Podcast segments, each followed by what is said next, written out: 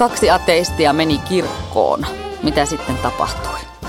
Puhutaan tänään suomalaisesta kirkkotaiteesta ja kirkkoarkkitehtuurista.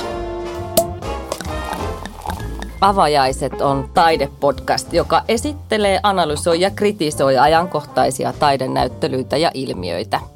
Nautimme avajaistarjoilusta ja ruodimme samalla puhuttelevimmat teokset. Minä olen taiteen moniottelija Krista Launonen ja seurassani on muodin ammattilainen Milla Muurimäki. Tervetuloa! Tervetuloa 2021 vuoden ensimmäiseen avajaiset jaksoon. Ja tänään me todellakin puidaan sitten kirkkotaidetta ja kirkkoarkkitehtuuria, jota ei olla vielä avajaisissa koskaan käsitelty, niin olipa se aikakin. Mutta totta kai me aloitetaan tämä vuosi trinksuilla. Ja koska ollaan oltu kirkossa, niin mä valitsin millä meille nyt ehtoollisviiniä juomaksi. Chin chin. Terveydeksi. Terveydeksi. Tämähän on siis punaviiniä, ihan, tämä ei ole sitä, mä en mistään kirkosta käynyt tätä varastamassa, koska siis nykyään hän, mm, tämä kirkollinen ehtoollisviini voi kuulemma olla myös alkoholitonta viiniä. Onko tai, se? Mm, tämä ei kyllä ole, mutta voi olla. Joo. Se voi olla Valamon luostarin tekemää viiniä tai sitten tämmöistä Malaga-nimistä viiniä, 13 euroa pullo kuulemma. Että tota, tämä muuttui 2019, kun ehtoollisviini lisättiin vero. Et veroja me maksetaan kaikesta muustakin, niin nyt sai sitten kirkkokin viininsä verolle. Ja tota, 46 000 litraa kuule vuodessa lipitetään seurakunnissa ja, ja tota, viiniä. Niin, niin paremmin pare maistuu meillekin tällä. Niin paitsi, että me ei makseta niitä veroja. Mm. Niin, no kyllä me alkoholivero maksettiin. Mutta ei kirkollista. Niin, no ei niin. Niin kuin toi alku meidän tavallaan, mistä lähdettiin liikkeelle, sehän kuulostaa vähän vitsiltä, että kaksi ateistia meni kirkkoon, mitä sitten tapahtui. Mutta kyllä me mentiin, itse asiassa me mentiin kolmeen kirkkoon, josta tosin yksi on kappeli. Niin aloitetaanko siitä? Aloitetaan kappelista. Tota, se tynnyrisaunaa muistuttava iso pömpeli siinä Kampin torilla. Itse asiassa ne Tämä en dissaa, koska se on rakennuksena mun mielestä todella kaunis. Mm. Se on ihana tuommoinen lämmin puu pesä niin on. keskellä urbaania ympäristöä ja mistä kävelee varmaan siis tuhansia ihmisiä päivittäin ohi. Totta. Kampin kappeli on, mä, mä oon ihan samaa mieltä, että sen, niin se yksen hienoudesta on nimenomaan sen sijainti keskellä niin kuhisevinta Helsinkiä, niin yhtäkkiä löytyy tämmöinen täydellinen hiljaisuuden keidas että sä niinku tuut semmoisesta kaoottisesta meiningistä semmoiseen niinku aivan niinku umpioon jotenkin, jossa, on, jossa ei ole edes ikkunoita siellä sisällä, sen kappelin sisällä. Ei olekaan. Sitten hassu, että se on 2012 valmistunut, eli tässä on mennyt nyt jo niin kuin yhdeksän vuotta, tulee nyt tällä vuodella täyteen. Mm. Ja mä en ole käynyt siellä ennen nytten tätä. Ja varmaan yksi syy on just se, että en kuulu kirkkoon ja mä oon jotenkin aina ajatellut, että kirkot ei ole mun paikka. Mm. Ja mulla tuli todella hölmö olo, koska kun mä menin sinne, niin sehän on paikkana aivan uskomattoman niin kuin miellyttävä mm. ja ihana. Että kun sä astutkin sinne sisään, se on pieni, pieni käytävä, mistä sitten pääset sinne itse kappeliin. Tosi lämmin vastaanotto ja se kappeli on nimenomaan siis todella semmoinen hiljaisuuden tyyssi ja siellä ei silloin mun onneksi ollut ketään muuta. Mm. Eli mä sain mennä sinne täysin yksin. Niin siis se oli semmoinen niin kuin pesä ja se on uskomattoman hiljainen. Sä et todellakaan kuule sitä, että sä oot keskellä Helsinkiä ja siinä ympäristössä menee niin kuin ratikat ja bussit ja niin kuin kaikki mahdollinen niin kuin auto- ja ihmisvilinä. Se ei kuulu sinne. Ei niin. Ja se on hirveän lämmin. Mm. Lämmin se paikka ja se puu tekee mun mielestä siitä sen, että siinä on, siellä on todella lämmin tunnelma. Ihanan pelkistetty. Mm.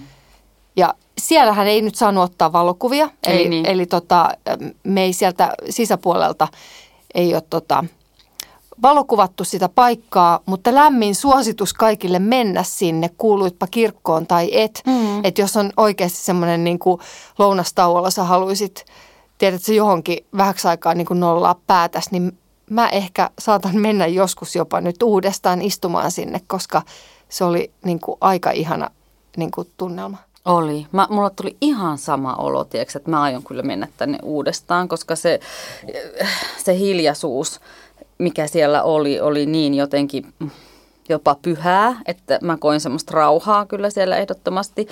Ja, ja sitten sekin, että siellä korostettiin paljon sitä, että tämä on hiljaisuuspaikka, täällä ei saa puhua, ei saa kuvata. Ja se syy, miksi ei saanut esimerkiksi kuvata siellä sisällä, niin sitä perusteltiin niin, että kuvaamisestakin lähtee aina ääni niin tota, että kaikki äänet minimoidaan. Samoin, meikä, tämä on ainoa kerta, kun me ei käyty yhdessä, eli meille aikataulullisesti molemmat kävi siellä yksin ja kyllä. erillisinä aikoina, mutta mä olin kanssa siellä ihan yksin.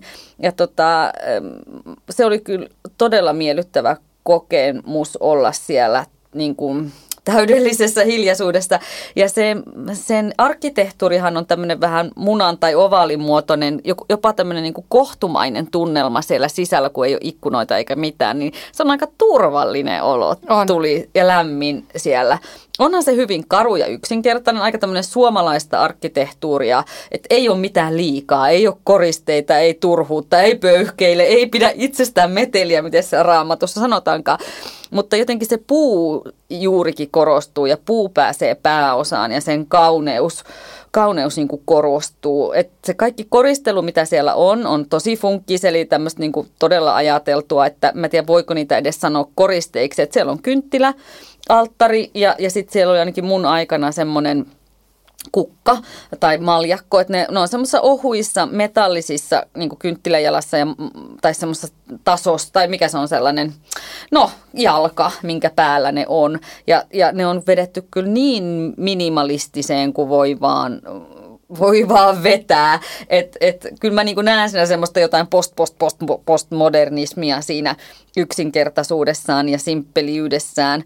Mutta sitten mä ehkä jäin myös niin kuin mä rupesin miettimään, että, että mulla oli mukava ja miellyttävä olo siellä ja jopa semmoinen tunteellinen, niin, niin sitten mä en oikein, sit, kun mä istun aika pitkään siellä, niin mä jäin jopa miettimään, että että jättikö se niin mut vähän liiankin tyhjyyteen, jotenkin semmoiseen tyhjään tilaan, että mä, olinko mä enää missään, että sainko mä enää niin mistään jotenkin kiinni ja, ja saakohan niin kuin uskovaiset ihmiset jostakin kiinni, mistä mä en ehkä sitten saanut.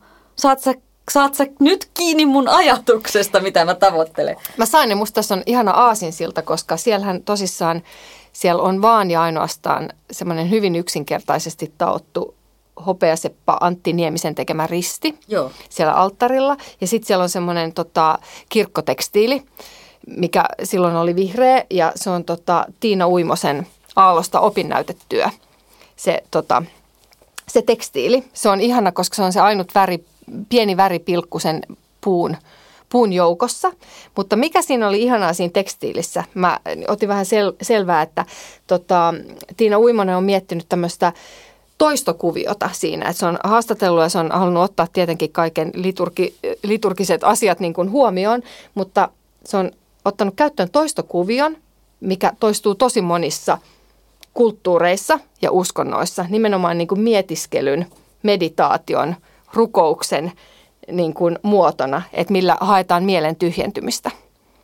Ja mun mielestä toi nimenomaan, nyt toi mitä sä sanoit, mm. että mun mielestä toi on hiljentymisen ja tyhjentymisen paikka. Mm. Se, ei, se ei, miksi mä viehätyin siitä, oli nimenomaan se, että se ei tuntunut uskonnolliselta paikalta, Joo. vaan se oli nimenomaan paikka, mihin ihan kuka vaan voisi mennä, mikä se sun syy tahansa on, kunhan sä haluat vähän aikaa olla hiljaa. Mm.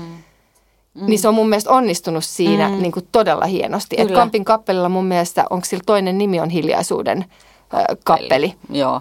Joo, varmaan onkin muuta, Joo, kyllä. Ja se, se, se kyllä kuvaa sitä niin kuin todella ihanasti. Et mm. Mun mielestä se on kirkkomaailmassa, äh, että tollainen kirkko kutsuu luokseen myös niitä, ketkä eivät kuulu kirkkoon. Totta. Paitsi että se ei ole kirkko just kun se on kappeli. Mä en tiennyt kappeli ja kirkon eroa ennen kuin rupesin ottaa selvää. Et mik, kun tämähän on siis tämä kampin, se on nimenomaan kappeli. Ja nämä muut paikat, missä me käydään, on kirkkoja. Ja m- mä, mä niin kuin jäin miettimään, että hetkinen, mikä ero on kam, niin kuin kappelilla ja kirkolla? No. Ja, ja no selvitin sitten, että kappeli on yleensä kirkkoa pienempi ja vaatimattomampi, ää, mutta sielläkin on niin kuin yleensä kuitenkin tämmöinen alttari. Mutta se iso ero on, että kappelin voi omistaa seurakunta, yksityinen taho, se voi olla sairaala, oppilaitos, vankila.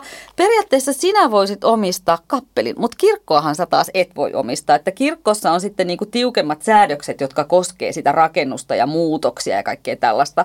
Ja sitten se vaatii niinku kirkkohallituksen lupaa sitten, jos mennään jotain, jotain tekemään. Mutta jos me haluttaisiin, niin me voitaisiin ruveta kutsumaan kappeliksi vaikka, vaikka meidän tota, noin, niin alakerran työhuonetta. Ja tota, ei sitä kukaan voisi estää. Öö, mutta tietenkin en mä tiedä, haluaisinko mä, no jotkut, jossakin kartanoissakin ihan hienoissa vanhoissa kartanoissa on totta, oma kyllä. kappeli. Eli se on niinku tavallaan vapaampi se kappelinimitys, kun kirkko on niinku, tiedätkö, tiukemmin Mutta säädelty. liittyykö tämä Kampin kappeli jotenkin kirkkoon. Joo, joo. Tämähän on niin, seurakunnan aivan, ja, ja joo, niin kuin luterilaisen kirkon. Ja siellähän Kyllä. siis myös päivystää niin kuin tämmöiset kirkon sosiaali- ja terveystyöntekijät. He istuvat siellä ainakin siinä aulassa silloin, kun mä menin ja tosi lämpimästi ottivat vastaan. Ja tällä hetkellä se on auki ihan joka päivä kymmenestä kuuteen. Että jos jollakin on tarvetta mennä, niin mä kyllä niin kuin, musta on helposti, tai niin kuin helposti lähestyttävä paikka mennä keskustelemaan. Jos on vaikka jotain surua tai murhetta tai jotain muuta, niin siellä on ihmisiä sitä varten. Ja sitten voi mennä sinne hiljentymään. Niin vau, mikä konsepti. Kyllä, lämmin suositus. Totta. No, sillä tavalla me koimme sitten Kampissa Helsingin keskustassa ja sitten me lähdettiin eteenpäin yhdessä ja, seuraavaksi me mentiin sitten kauniaisiin. Mä voin vähän pohjustaa, kun mä oon tehnyt tätä valintaa näille, että miksi mä valitsin seuraavaksi kauniaiset. No mun lähtökohta oli ottaa tähän mukaan vähän vanhempi kirkkorakennus. Ja mä ajattelin semmoista 60-70-luvun jopa betonibrutalismi-arkkitehtuuria, koska mä halusin ottaa eri ikäisiä kirkkoja. Että Kampin kappeli on, on okei okay, kappeli, mutta ihan, ihan tuore. Ja sitten mä halusin ottaa tosi vanhan kirkon, jonne me mentiin viimeiseksi, mutta tähän väliin mä halusin niin semmoisen 70-60-luvun kirkon, jota on tosi paljon ympäri Suomea ja jotka on semmoisia, niin kuin sanotaan, perus, mä ajattelen niitä jotenkin peruskirkkoina ja kaikki tietää lähiökirkot. Ja aloin sitten selvittämään, että mitä, mitä olisi tarjolla ja ihan ajauduin tämmöiseen Hesarin äänestykseen, jossa tota, oltiin äänestetty Suomen ruminta kirkkoa. Ja, ja tämä oli minusta jotenkin mielenkiintoista, että, että Suomen rumimmaksi kirkoksi oli valittu sitten Konalan kirkko Itä-Helsingissä, ei kun Konala hetkinen. Konalan mm, kirkko, kyllä. joo, se on 73 rakennettu Heikki Kastreenin suunnittelema, mutta tota, sitähän, se ei enää ole niin kuin kirkko. Se on muuttanut tota, toimintaansa, että sit, sitä ei tavallaan enää voitu ottaa tähän mukaan. Kastreen on muuten suunnitellut Rautatien torin makkaratalon, jos mietitte, että niin, minkä, minkä miltähän se mahtaa, mahtaa olla.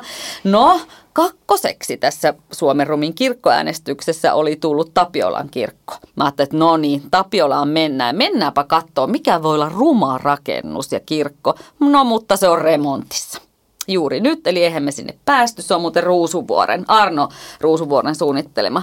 Niin, no kolmoseksi oli sitten tullut Kouvolan kirkko. Niin mä ajattelin, että no ei me, ei me kyllä Kouvolaan lähteä näinä, näinä korona-aikoina, että eiköhän me pysytä ihan täällä täällä Helsingissä. Jäi muuten sanomatta, kuka kappelin, Kampin kappelin on suunnitellut. Se on tämmöinen kuin K2S-arkkitehtitoimisto, Mikko Summanen, Niko Sirola ja Kimmo Lintulan. Sanottiin nyt niidenkin arkkitehtien nimet. No niin, mutta mennäänpä eteenpäin. Sitten mä rupesin etsimään, että löytyisikö täältä lähiseudulta jotain vastaavaa, vähän tämmöistä betonista kirkkoa. Ja törmäsin, ja myös piti ottaa huomioon, että se olisi auki koska myös kirkkoihin vaikuttaa vähän tämä korona-aika. Mikä oli yllättävää? Siis Joo. miten onkin yllättävää vaikea päästä kirkkoon? On. Ja siinä vinkkinä, mutta että jos lähdette kirkkoja kiertämään, niin, niin kannattaa katsoa nettisivuja ja ottaa huomioon, että niitä ei välttämättä päivitetä Joo, koko eli ajan. Niin, niin tännekin sitten soittelin kauniaisiin ja he lupasivat, että siellä on myös yksityistilaisuuksia, niin lupasivat, että saadaan tulla tiettynä aikoina ja sielläkin ihanasti otettiin vastaan. Eli sitten me mentiin tosiaan Kauniaisten kirkkoon ja se on vuonna 1983. että mä en ihan sitä 60-70-luvun arkkitehtuuria löytänyt, mutta tämä on siis, tämä on valmistunut 83 ja sen on suunnitellut Kristian Kullikseen. Sinne me sitten mentiin jäätä, lunta ja ro- loskaa uhmaten. Hei nyt välikysymyksenä, kuuluuko tämä siihen Suomen rumimmat kirkkolistaan? Ei ollut päässyt kauniainen sinne mun mielestä, ainakaan top 10. Eikä Mutta... kuuluska, koska musta se oli aivan älyttömän kaunis. Joo. Siis musta se oli aivan upea kirkko. Sitten tuli semmoinen fiilis, kun sä menisit ulkomaille, jonnekin ulkomaille luostarille, semmoinen joku luostaritunnelma, se on niin kuin valkoista mm, kalkkikiveä, vaikka, kive, niin, vaikka varmaan se on just tuossa rapattu betoni tai mikä se ikinä onkaan. Tota, viehättävät sisäpihat. Siellä on niin kuin, kesällä kanssa varmaan tosi upea, mutta mun mielestä se oli kaunis rakennus. Joo, mä näin ulkoapäin kyllä esimerkiksi niin funkkiksen vaikutteita aika vahvojakin siellä. Ja sitten toisaalta näin myös postmodernia semmoista leikillisyyttä, esimerkiksi 80-lukua niissä ikkunamuodoissa, niin jos ulkoapäin sitä ajattelee. Ja sitten kun mentiin sisälle, niin, niin tota, mulle tuli vahvasti sellainen olo, että oo, tämä on kyllä nyt tosi niin kuin oman aikansa lapsi. Siellä oli valtavasti hienoja yksityiskohtia. Mä nyt nostan muutaman, mitkä mulle jäi mieleen. Niin siellä oli tota, se maalaus, joka on ton Marika Mäkelän Pyhä kolminaisuus. Kaksi osaa on sijoitettu sinne kirkkosaliin ja sitten siinä, jos katsoo sitä kastemaljaa, niin oikealla puolella oli semmoinen pienempi työ, mutta se oli semmoinen yksi iso työ siellä. Siellä semmoinen hyvin sini- ja hopea hopea tota, vaikutteinen. Se on laitettu sinne kirkkoon vuonna 2002, mutta mä en tiedä oikein, tässä mun, mun tiedossa ei ole, että milloin se on varsinaisesti tehty. Ja toinen hieno yksityiskohta, minkä mä kiinnitin huomiota ja jäi mieleen, oli tämä kastemalja, jossa virtaa vesi. Se oli hieno. Joo, se oli tämmöinen graniitista niin kuin tehty kastemalja. Ja, tota, ja sieltä sitten, siinä tuuli niin kuin koko ajan se ve, liplattavan veden ääni siihen mukaan. Ja tämä Raimo Puustinen, äh, tota, hänen Jaakobin tikapuut on sitten se kastemalja yläpuolella oleva maalaus. Mutta tässä oli niin kuin lähdetty ajattelemaan sitä, että, että kasteen merkitystä ja ylipäätään niin kuin, että tätä virtaavaa vettä ja muuta. Tässä oli tosi paljon symboliikkaa. On, ja se oli hieno. Se oli tosi hieno. Ja sitten, mitä mun pitää sanoa, että tämä meidän ajan turvavälit, eli kun tuolit oli jouduttu sijoittaa sille metrin välein, niin se sopi tonne nyt niin kuin todella Joo. hienosti. Se näytti niin kuin tosi, se siihen arkkitehtuuriin ja sen miljöiseen sopi hienosti tämä turvaväli-meininki. Et se, oli, se oli hirveän harkitun ja tyylikkään näköinen se koko, se koko kirkkorakennus. Tiesitkö sen, että Christian Kulliksen on tehnyt myös Stockmannin laajennuksen? En tiennyt. Vuonna silloin Miettiä Vasar. Niin, 1989, eli sen niin kuin modernin osan siihen, mitä on varmaan niin kuin parjattu aika paljon. Että okay. hän on ollut tosi kuuluisa suomalainen niin kuin modernisti, arkkitehti ja tota, ollut myös Suomen rakennustaiteen museon niin kuin näyttelyjohtajana 60-luvulla mm. ja taiteilijaprofessuurina sitten 90, 80- ja 90-luvun taitteessa. Öm, tota, se ton mun lempiasiat tuossa kirkossa oli just myös tämä kaste allas. Joo. Kutsutaanko sitä altaaksi vai malja? Malja, malja. mutta siis, mutta tämä on iso, tämä ei ole niinku pieni, sehän on niinku ihan kuin pikkulampi, mihin Kyllä. se siellä niinku se, se, se, se tota, vesi virtaa. Toinen, mikä oli ihana asia, sieltähän tulee kaikki valo katosta. Joo. Eli siis siinä on mahtava tunnelma, koska siinä on semmoinen hyvin harras ja vähän hyvin usko, uskonnollinen fiilis. Se, että se kaikki valo, mikä lankee, niin se tulee sieltä niin kuin ylhäältä. Joo. Se on, ne on hienosti asemoitu ikkunat ja, ja kaikki niin kuin valon lähde. Valon lähde oli to, tosi Se oli kivaa. upea. Ja siellä oli myös, tota, mä pidin siitä rististä, mikä Joo. siellä alttarilla oli. Se on semmoinen Bertel Gardberg – on suomalainen hopeeseppä, kuka sen on tehnyt. Se on ollut kuuluisa, voittanut niin kuin Milanon triennaalissa kultamitalleja 50-luvulla ja opiskeluaikanaan Kööpenhaminassa. Ihania pieniä yksityiskohtia, jotenkin hyvin harkittu kirkko. Mm, kyllä, mutta mun on pakko nyt kritisoida silti, vaikka sä oot noin, nyt mä oon eri mieltä. No. Eikö kauheata? Tota, mä pyrin myös niistä kattoikkunoista ja kaikesta, mitä niin kuin symboliikasta siihen liittyy, tämmöistä valosta. Ja siellä oli monen muotoisia kattoikkunoita, että kannattaa kiinnittää huomiota, jos menee sinne tutkimaan. Mutta siis kaikki nämä hienot asiat, kattoikkunat ja, ja kastemaljat ja aaltohuonekalut ja kaikki muut, niin mä silti koin, että ne ei hirveän ehjää kokonaisuutta muodosta. Että musta ne jäi vähän irrallisiksi huomiosta tappeleviksi osasiksi.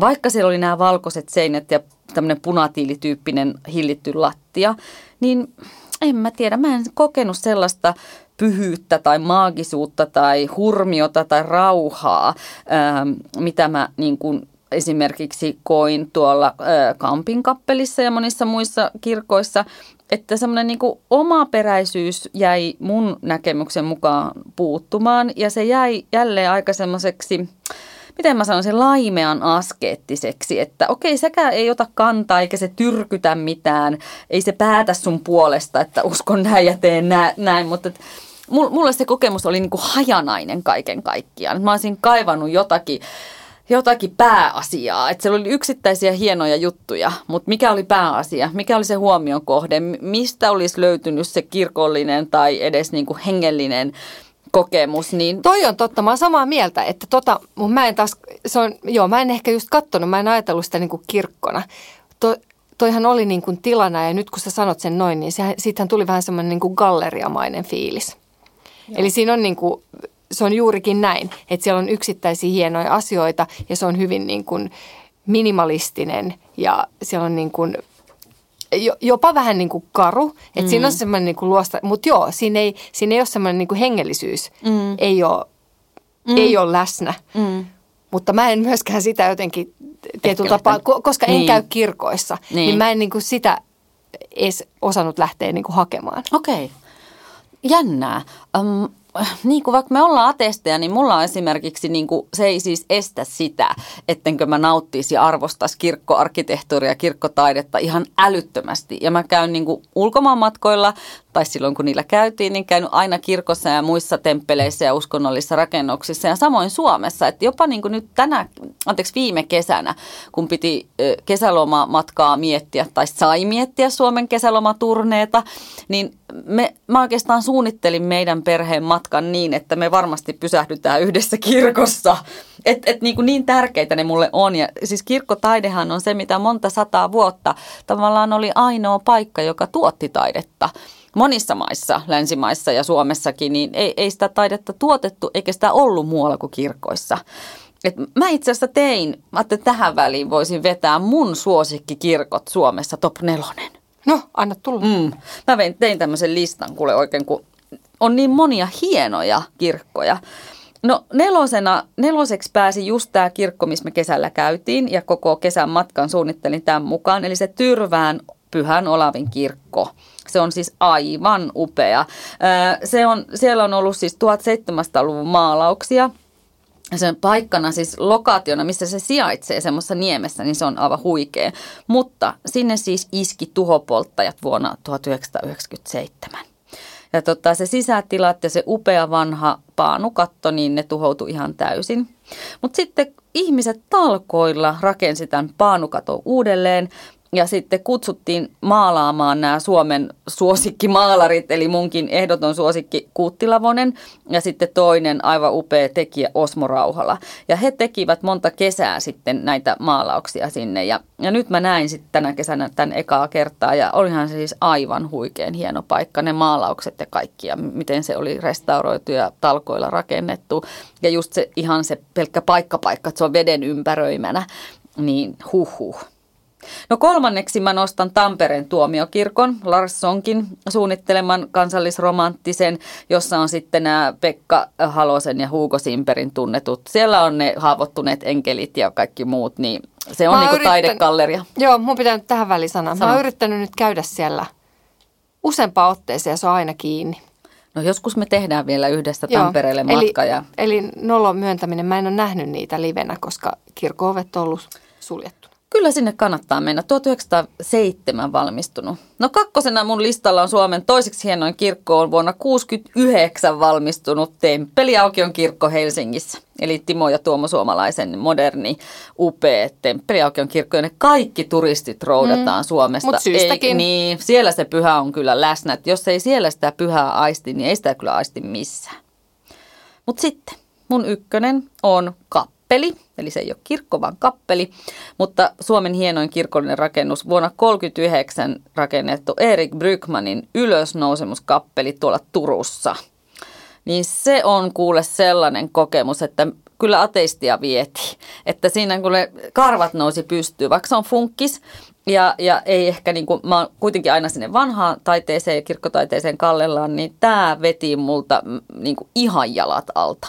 Mä olin kuullut, että se on hieno rakennus, mutta se, että kun mä menin sisälle, niin, niin tota, ei, ei mitään järkeä. Aika pysähtyy, kaikki pysähtyy.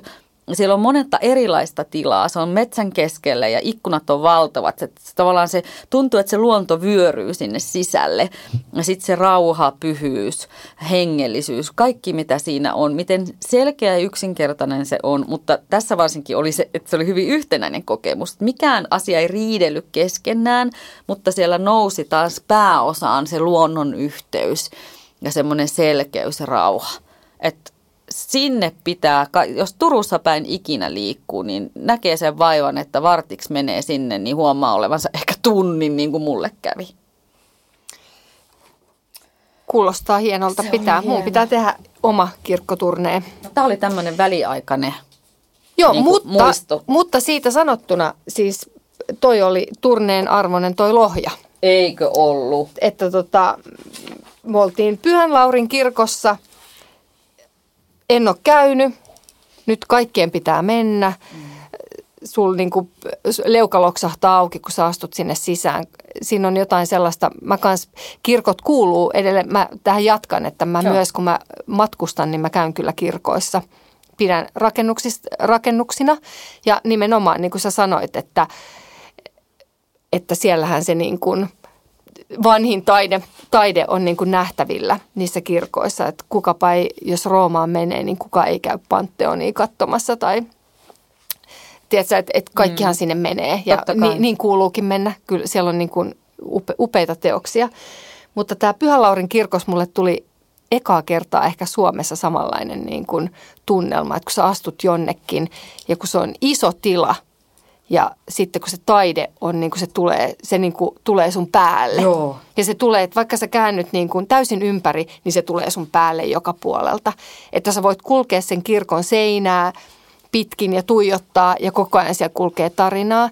Ja sitten se myös jotenkin, mun mielestä siellä tulee ilmi se, että, että miten miten ihmiset on saatu aikanaan vi- viihtymään myös mm-hmm. siellä kirkossa. Kyllä, ja oppimaan. Oppimaan, joo, mm. joo. Että tietyllä tapaa, että kyllähän se, että vaikka sä et jaksaisi kuunnella sen papin saarnaa, mm. niin sä niin kuin voit tutkia niitä seiniä ja katsoa niitä kuvia aivan loputtomia ja se tarina kulkee niin kuin siellä. Totta. Niissä kuvissa.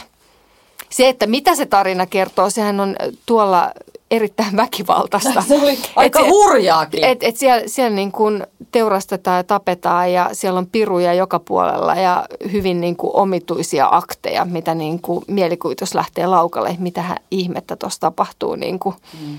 Noissa, noissa kuvissa. Päättömiä Mutta, ihmisiä ja piruja ja perkeleitä siellä seikkailee. Joo, kyllä. Ja en mä tiedä jotenkin silloin, kun sä astuit sieltä ovesta sisään, kun siinä niin kuin, mä en tiedä miksi huoneeksi sitä kutsutaan, koska siinä oli jotain tämmöisiä, että ne vetää lehmän peräpäästä jotain. Mm. Ja sitten sä oot että mitä tuossa tapahtuu. Mm. Toisaalta mä en sitten tiedä, haluanko mä tietää, mitä, mitä tuossa tapahtuu. Kyllä. Mutta, mutta tota, hieno kokemus. Oh. Ja siis niin kuin todella ne tarinat, tarinat tunkee joka seinältä sinne päälle, että riittää katso, katsottava. Tietenkin ne, niin kuin, jos ajattelee sillä tavalla, että, että niissä on semmoinen niin maalauksellisesti ja teknisesti vähän semmoinen kömpelöelementti, että niissä ei ole perspektiiviä ja ne henkilöt saattaa olla aika pökkelöitä, mutta toisaalta se on aika hellyttävä ilmaisutapa ja sitten ne värit on niin upeita ja se, ne, ja se, niin kuin se tavallaan tyyli pysyy yhtenäisenä koko sen kirkon kaikkialla siellä. Joka, joka seinällä ja katossa on jotain tarinaa raamatusta. Ja sitten siellä on aivan mahtavaa ornamentiikkaa, jota niin kuin tavallaan rajaa näitä tarinoita. Et, et siellä on esimerkiksi erilaisia kiehkuroita ja tähtiä ja juoksevaa kuviointia ja lehtiä ja, ja kaiken näköisiä kasveja. Ja sitten tämmöisiä väripalkkeja, josta tulee vähän mieleen, jos tätä pitää siirtää nykyaikaan, niin parturiliikkeiden edessä saattaa olla semmoisia pyöriviä punavalkoisia semmoisia tolppia. Se ra- joo, niin, joo. niin siellä oli sitä, sellaisia punavalkoisia ihania raitoja, jossa sitten saattoi olla välillä keltaista ja sinistä ja punaista ja valkoista, jotka niinku rytmittää sitä kokonaisteosta ja rajaa niitä tarinoita toisistaan. Ja nehän on yleensä sitten niihin kaariin niin vielä on, maalattu. Kyllä. Että täällä, jos minä sen pyhän perään lähdin, niin kyllä minä Lohjalla pyhää tunsin. Ähm, mä oon kiertänyt jonkin verran näitä tämmöisiä vanhoja keskiaikaisia kirkkoja. Ja niitähän on tuolla ihan joka puolella Suomea ja varsinkin sitten siellä länsirannikolla Kemiössä ja Perniössä ja, ja vähän siellä päin aivan upeita. Kannattaa katsoa, onko itselle lähelle jotain keskiaikaista kirkkoa. Ja niissä on semmoisia sama, ei ehkä näin paljon, mutta ja ne on yleensä aika pieniä, koska tämähän on valtavan suuri tämä Lohjan kirkko niin tämä Harmaakivikirkko on itse asiassa kolmanneksi suurin Suomen keskiaikaista kirkosta. Turun ja Naantali kirkot on sitten vähän suurempia. Niin ja se on ilmeisesti, e, titteli sanoi, että se on, se on suurin pitäjän kirkko. Juuri näin, joo. Et, et kannattaa mennä katsoa, koska se, siellä pääsee kyllä aivan semmoiseen erilaiseen maailmaan, niin kuin astuu askeleen kauas menneisyyteen. Et toki tuolla on niin kuin uudet penkit laitettu ja muuta, mutta näin se on varmaan ollut pakko uusiakin niitä, että eihän ne olisi mitenkään voinut kestää sieltä asti. Et kuitenkin niin kuin tästä kirkosta, niin se mainitaan ensimmäisen kerran jo 1383. E, eli sillä on kyllä pitkä historia. Mutta sitten taas nämä maalaukset on, on tiettävästi äh, tuolta 1510-1522 sieltä. Ei tiedetä, kuka nämä on maalannut tai minkälainen ryhmä siellä on ollut niitä maalaamassa.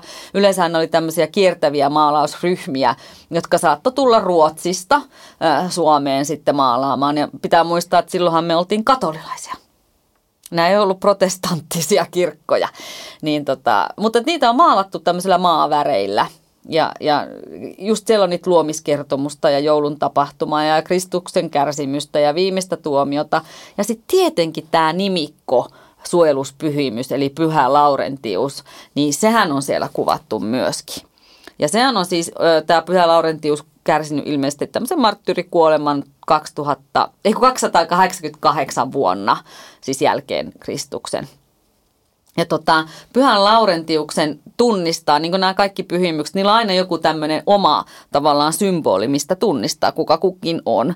Ja jos siellä kirkos kiertää, niin tota, etelälaivan toisesta holvista löytää sitten tämän Pyhän Laurentiuksen ja hänen, äh, tunnist, hänet tunnistaa hänen kidutusvälineestään, joka on parilla.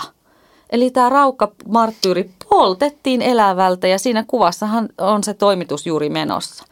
Mutta mä oon kuullut yhdeltä taidehistorian luennoitsijalta semmoisen tarinan, joka varmaan ihan pitääkin paikkansa, mutta tämähän Pyhä Laurentius oli vähän kovempi kaveri. Ai Et, se ei kuollutkaan? No ei, kyllä se sitten kuoli, mutta siinä vaiheessa, kun sitä sitä, sitä parillalla siinä grillattiin, niin tämä kaveri oli kuulemma vaan huutanut niille kiduttajille, että ei, ei tunnu missään, että lisää pökköä pesää vaan. että semmoinen jätkä se oli. Mutta siellä on sitten kuvattu siis täällä, jos käytte katsomassa niin, tai katsotte meidän kuvia, niin kruunupäinen äijä siinä, niin se on se keisari eh, Decius, en tiedä miten lausutaan, ehkä juuri noin, joka sitten määräs, että Laurentiuksen pitää kuolla. Ja sitten siellä näkyy valkoinen lintu, joka siis symboloi pyhää henkeä tai sielua. Ja, tota, ja onhan siellä niitä muitakin tyyppejä, mutta tosiaan aina, aina kannattaa niin kuin etsiä niitä pyhimysten tai näiden marttyyrien tai ketä nämä nyt onkaan, niin niillä on aina joku oma semmoinen symboli, mistä ne, mistä ne tunnistaa. Mutta tässä, tässä on sitten vielä semmoinen, että kun siellä on se Aatami ja Eemankin, tota, Aatami ja Eevakin siellä seikkailee, niin sen sijaan, että niillä olisi viikunanlehti, joka oli ehkä sitten tuolla Keski-Euroopassa, niin täällä, täällä on kuule saunavihta on edessä sitten, mm. ettei tarvi. Niin, mutta mun mielestä tuossa oli just ihana, että niin kuin sä sanoit tuossa alussa, että ne on vähän ehkä kömpelöitäkin mm. noin niin kuvat. Ja mulle ei mieleen Krista mulle, mua sivisti sen verran, että niin, että tajuthan sä, että samaan aikaan kun nämä on maalattu, niin Sistuksen kappeliin Joo, maala- maalattiin. Michelangelo maalasi siellä Niin, että et, pi- pikkasen niin kuin erilaisella twistillä, Joo. mutta sitten jotenkin – kun eihän meillä ole ikinä ollut sitä sellaista samanlaista. Että tämä jotenkin sopii tähän meidän körttiläiseen niin kuin mm. Meininkiin. Toi, toi, toi ton tyyppinen. En mä tiedä, osaisinko mm. mä edes kuvitella meillä sitä sellaista renesanssimaista ihanaa niin kuin samettia ja silkkien kiiltoa. Että kyllä se niin. on niin kuin enemmän tämmöistä vähän niin kuin – sameempaa niin kuin kalkkimaalausta. Joo, ja paksut jykevät seinät, kiviseinät. Kyllä, että siellä kyllä. ollaan kuitenkin niin kuin turvassa siellä Olla. Jumalan huoneessa. Ollaan ja vähän niin kuin, tiedätkö, pelo alla, että ei näytetä, ei näytetä asioita liian niin kuin kauniissa ja positiivisessa valossa, vaan niin kuin pelon kautta. Pelon kauttahan sitä mennään ja sitten sillä tavalla saadaan ne tuhmatkin uskomaan niin kuin uskomaan siihen Jeesukseen ja, ja että et, ei aleta kukaan ryppyilemään. Ei, ja siis tuollahan on ihan hirveästi piirretty niitä piruja ja Oh. sellaisia niin kuin pelottavan näköisiä hahmoja, että mä voin kuvitella, että lapset oikeasti, niin kuin, no ehkä tämän päivän lapset lähinnä niin kuin naureskelee mm. niille, ettei ne enää pelottavilta näytä, mutta voin mä kuvitella, että on ollut niin kuin aikansa tosi niin kuin hirviön näköisiä tyyppejä, hän, häntinen ja suippokorvinen ja terävinen hampainen, että siellä on niin kuin tosi paljon semmoisia niin kuin pelottavia hahmoja Kyllä. Tehty sinne niin kuin, just tämmöinen niin kuin mörköteatteri. Oh, se on hyvin sanottu. Mutta sitten siellä on vähän erilainen teos. On sitten siellä pohjoisseinällä on se Margareetta Kapsian alttaritaulu ää, vuodelta 1738 on, näkyy siellä. Sit se e- tunnistaa siitä ihan erilaista tyylistä, mm. josta Kristus on, on, otetaan alas sieltä. Niin ja se on ehkä enemmän semmoinen tyypillinen, Niin. niin. Kuin, tyypillinen alttaritaulu tai mitä sä kirkoissa näet. Mm. Siis kaikki semmoiset kristilliset maalaukset. Mun mielestä se oli semmoinen, niin kuin, semmoinen stereo tyyppinen, kyllä. tyyppin, tyyppinen niin kuin kaunis maalaus kylläkin. Ihana, ihanan tumman puhuva. Kyllä. Puhuva ja kauniit kehykset. Mutta arvokkain, arvokkain siellä oleva teos on, on tämä krusifiksi, se valtavan suuri krusifiksi 1400-luvulta, joka on punahongasta. Ja sitten siinä on käytetty myös haapaa. Ja se on siis suomalaista työtä todennäköisesti. Öö, niin tämä on, tää on tota, kuulemma se kaikista arvokkain. Krusifiksit on mun mielestä tosi jänniä. Mä oon itse niistä vähän kirjoittanut ja vähän tutkinut, kun tälleen ateistina katsoo sitä, että sehän on niinku kuva murhasta. Että, että jännä, Joo. että kristityt niinku haluaa sen, sitä käyttää vaikka kotinsa seinällä tai haluaa sen kirkkoon tai jopa pitää kaulassaan sitä. Et, et, mulle aina tulee sellainen, että aa okei, aika jännä, että ajatteleeko ne itse, että he kantavat niinku murhakuvaa mukanaan. Mutta että se on niin ankkuroitunut, niin liimautunut kristilliseen kuvastoon, ettei sitä varmaan sillä tavalla ajatella. Että se on vaan se tunnustuksellisuus, että olen kristitty ja uskon, uskon Jeesukseen, niin siksi, siksi kuljetan sitä mukana. Yleensä nämä on ollut tämmöisiä paikallisten veistäjien tekemiä, nämä vanhat krusifiksit. Tunnetuin niistä on tämmöinen kuin Liedon mestari ää, nimellä kulkeva. Mutta aika usein nämä myös tilattiin jostain ulkomailta. Satsattiin siihen, että pitäjä satsasi ja aika usein Saksasta. Saksasta ne tilattiin ja nehän on tehty niin näihin kirkkoihin, että sä voit niinku kiertää sitä ympäri. Sitä voi katsoa ihan joka puolelta. Ja, ja on kiinnitetty paljon huomiota, että on hienot laskokset vaatteissa ja hiukset toimii kaikilla puolilla. Ja saattaa, niillä saattaa olla kruunu tällä Kristuksella päässä. Että hän on niinku tämmöinen, se taas symboloi sitä, että hän on tämmöinen taivaallinen, taivaallisen valtakunnan hallitsija. Ja nämä on ollut yleensä maalattu tosi voimakkailla kirkkailla väreillä. Että nehän on haalistuneet sitten tai menneet pilalle, mutta tota, ne on ollut hyvin kirkkailla väreillä tehty usein. Ja sitten silläkin tavalla ollaan saatu tätä hyvin, hyvin edullista materiaalia, eli puuta, peitettyä. Ja saatu niin kuin luotua tämmöinen illuusio siitä, että on kyse arvokkaasta esineestä, kun sä et välttämättä sitten näe, että se on puusta, koska siellä on niin paljon sitä väriä. Ja se on niin kuin ollut tietenkin tärkeä, tärkeä rooli tämä ylipäätään nämä puuveistokset. Että no, kirkkokansa on sitten muistuttanut, että kyllä se Jumala on täälläkin läsnä. Ja niitä on tosiaan palvottukin, kunnes kirkolliskokous sitä sitten kielsi. Et eipä saa tota palvoa enää tämmöistä, että pitää vaan sitä Kristusta palvoa eikä, eikä esineitä. Että kaikenlaista siihen liittyy tämmöistä kirkkohistoriaakin. Mutta aika paljon väkivaltaa myös ihan näille krusifikseille ja seinämaalauksille on historian saatossa tehty. Ja, mä tarkoitan väkivallalla sellaista, että niitä on ihan maalattu päälle. Että niitä on ihan peitetty. Niin ja eikö tuossa ole peitetty kaikki 1800-luvulla? Eli siis on kaikki, niin kuin siitä on haluttu valosampi siitä kirkosta ja se on kalkkimaalattu täysin. Mutta sitten onneksi ne on niin kuin alle sadassa vuodessa tajunnut, että äkkiä, Hetkinen. äkkiä. Eh, ehkä näiden kuuluukin näkyä. Kyllä, mutta näin yleisesti ottaen en puhu nyt Lohjasta, mutta siis vielä 1980-luvulla on maalattu päälle. Aino, mutta se tuntuu Joo, jotenkin... se tuntuu niin kuin, aivan järjettömältä, että mi, ha, ha, haloo, missä se järki on. Nyt ei toivottavasti enää, mutta vieläkin on kuulemma sellaista, että ei välttämättä kauheasti kunnioiteta näitä vanhoja esineitä. Että puhutaan puupökkelöistä ja niin kuin vanhoista, että ei tavallaan nosteta niiden arvot, mikä jollakin vanhalla, äh, 500 vuotta vanhalla puukrusifiksillä, että se on tosi hieno. Mun pitää nyt tuohon ihan nopeasti Joo. palata, koska musta oli mielenkiintoinen toi, miten sä sanoit tuosta krusifiksistä, että, että se pitää toimia niin kuin 360 astetta mm. ja siinä on ollut se niin kuin ajatus, että sitä voidaan katsoa. Niin tässä oli ihan sama, että se on hauskaa, että se on tietyllä tapaa tuo ajatus on, toistuu melkein tähän päivään, että koska siellä Kauniaisten kirkossa se Joo. hopea risti Joo. siellä alttarilla, niin se toimii samalla tavalla.